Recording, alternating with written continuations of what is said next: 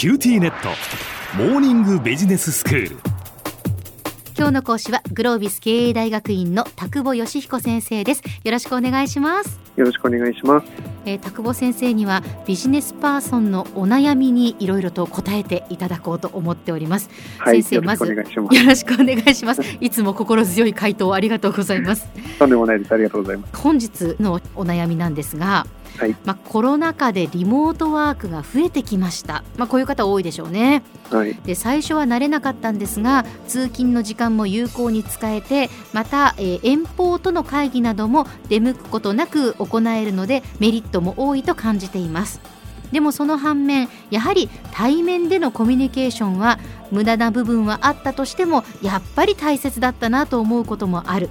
今後コロナが収束した後リモートと対面をどういうふうに使い分けていくべきなのかまた社会はどんなふうに流れていくのか気になりますということなんですが。はい、じゃあまず大きな方からいくと、はい、社会がどのように流れていくのかっていうのはですね、えー、コロナの専門家ではないので分かりませんが、はい、えー、ようやっとそのワクチンみたいなものができてイギリスとかアメリカとかでは、まあ、接種が始まり、えーしばらくすると日本でも、まあ、ワクチンみたいなものを打たれていくんだと思うんですよね。はいそうするとまあ状況としては、えー、今ほどこう厳密にいろんなことをやらなくてもどうにかなってくるみたいなことにはなっていく気がしますと。えー、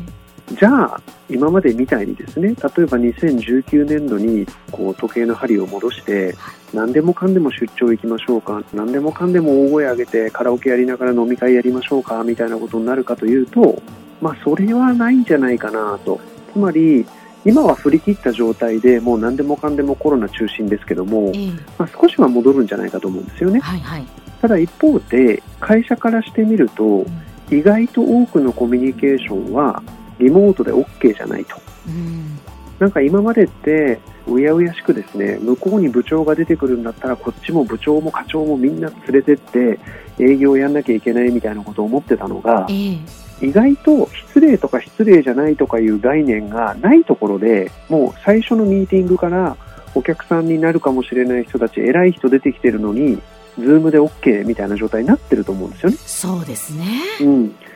でこれは非常に多くの営業の方が感じてると思うんですけど、うん、今までだと例えば13時から14時までミーティングですと、はい、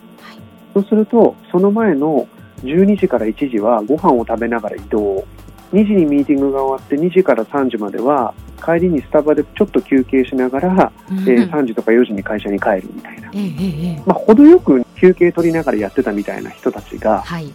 12時から1時もミーティング1時から2時もミーティング2時から3時もミーティング4時から5時もミーティングみたいな。なるほどあ移動の時間を取らない分逆にそうやってスケジュールとしてはタイトにいけるわけですね。でそうなってる人すごく多いと思うんですよ。うんでこれ会社からしてみれば明らかに効率が上がっているみたいな世界になっている可能性はあるただ営業やってる人に関して言えば非常に負担が高くなっているっていうこともあるかもしれません、はい、でもじゃあ会社が今までのように、えー、効率が悪い状態に先頭切って戻したいと思うかというと、うん、お客さんも OK だったら、まあ、ある程度のことはリモートでやっとけばいいんじゃないのと、つまり大事なコミュニケーションはリアルで行きなさい。普通の営業活動だったら別にオンラインでやりなさい。お互いそれで OK だよねっていう話っていうのはこれから続いていくんじゃないかなとは思いますと。なるほど。そうすると、このご質問にあるようにやはり使い分けってことだと思うんですね。はいはい、例えば最初のミーティングはお互いにお互いのこう様子を知るために、えー、まあ、できれば会いたいですよねみたいなことっていうのは結構あるかもしれませんと。ええ、ただ2回目とか3回目とか4回目えー、重ねていくものっていうのは実は資料を間に挟んで論理的にお互いが情報交換すればいいだけだったら、うん、何も行く必要ってあんまないかもしれないですよね。確かにでもう一個最近私思ってるのは、えー、実はコンピューター上に大きくプレゼンテーション資料が出ながらお話とかを聞くとですね、はい、ミーティングルームで話を聞いてるよりなんか資料見やすかったりとかあ集中して話聞けたりとか。それはわかります。手元でなんかこうメモ取りやすかったりとかそんなこともあるじゃないですか。良さがありますよね、えー、だから常にリモートがフェイス2フェイスのコミュニケーションに劣るかというと、えー、シンプルに情報交換をするだけであれば全然そんなことはなかったりしますと。はいはい。だから逆に言うと多分力のある営業マンだったら営業マンの人はここぞという時は可能であればフェイス2フェイスで、はい、一般的なやつはリモートで効率的に例えば営業の回数なんかも稼いでいく今でもそういうふうにしてる人の方が多いような気がしますけども今後はそれがスタンダードになっていくっていうようなことが起きるのではないかなと思いますと。まあ、リモートもフェイス2フェイスも、まあ、それぞれツールなんですね営業の。思いますね。それをどっちを使うかっていう。はい例えばですねよく本当はなんかリアルで会いたかったみたいなことを本当はリアルでやりたかったみたいなことを言う方もいらっしゃるかもしれませんが、ええ、これ種類が違うものですよね。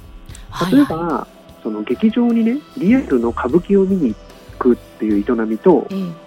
え、映画を見るっていう営みは明らかに違う営みじゃないですか。はい。それこそ息遣いまで感じに例えば歌舞伎を見に行くって話と、うん、もう撮影されたフィルムが上映されているっていう映画というのは、ええ、同じ何か劇場に足を運ぶにしても全然違う営みですよね。はい、そうですね。で一般的には歌舞伎がいいとか映画がいいっていう比較をしないと思うんですよ。種類が違うから。はいはいはい。でもどうしてもなんかリアルのコミュニケーションの方がオンラインのコミュニケーションよりいいんじゃないかみたいな議論がいまだになされがちだと思うんですが、はい、私はリアルのベストを目指すオンラインのベストを目指すというのは全く違う営みをやってるって割り切ってそれぞれの特徴を生かしたコミュニケーションを臨機応変にやれる。こんなことを目指すべきだろうなとは思っています。リモートとそのフェイス2フェイスっていうのを比較することが ちょっと違うんじゃないかってことですね、はい、はい、それぞれのベストを狙いに行くということが重要、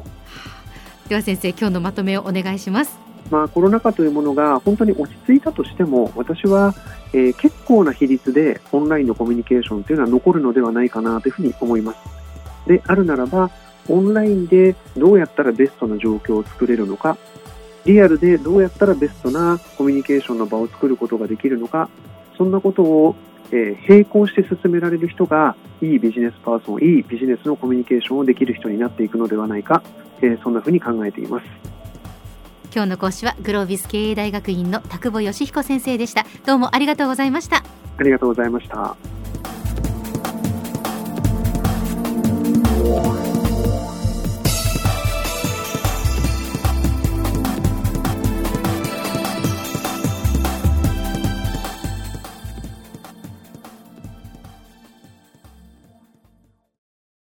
QTnet。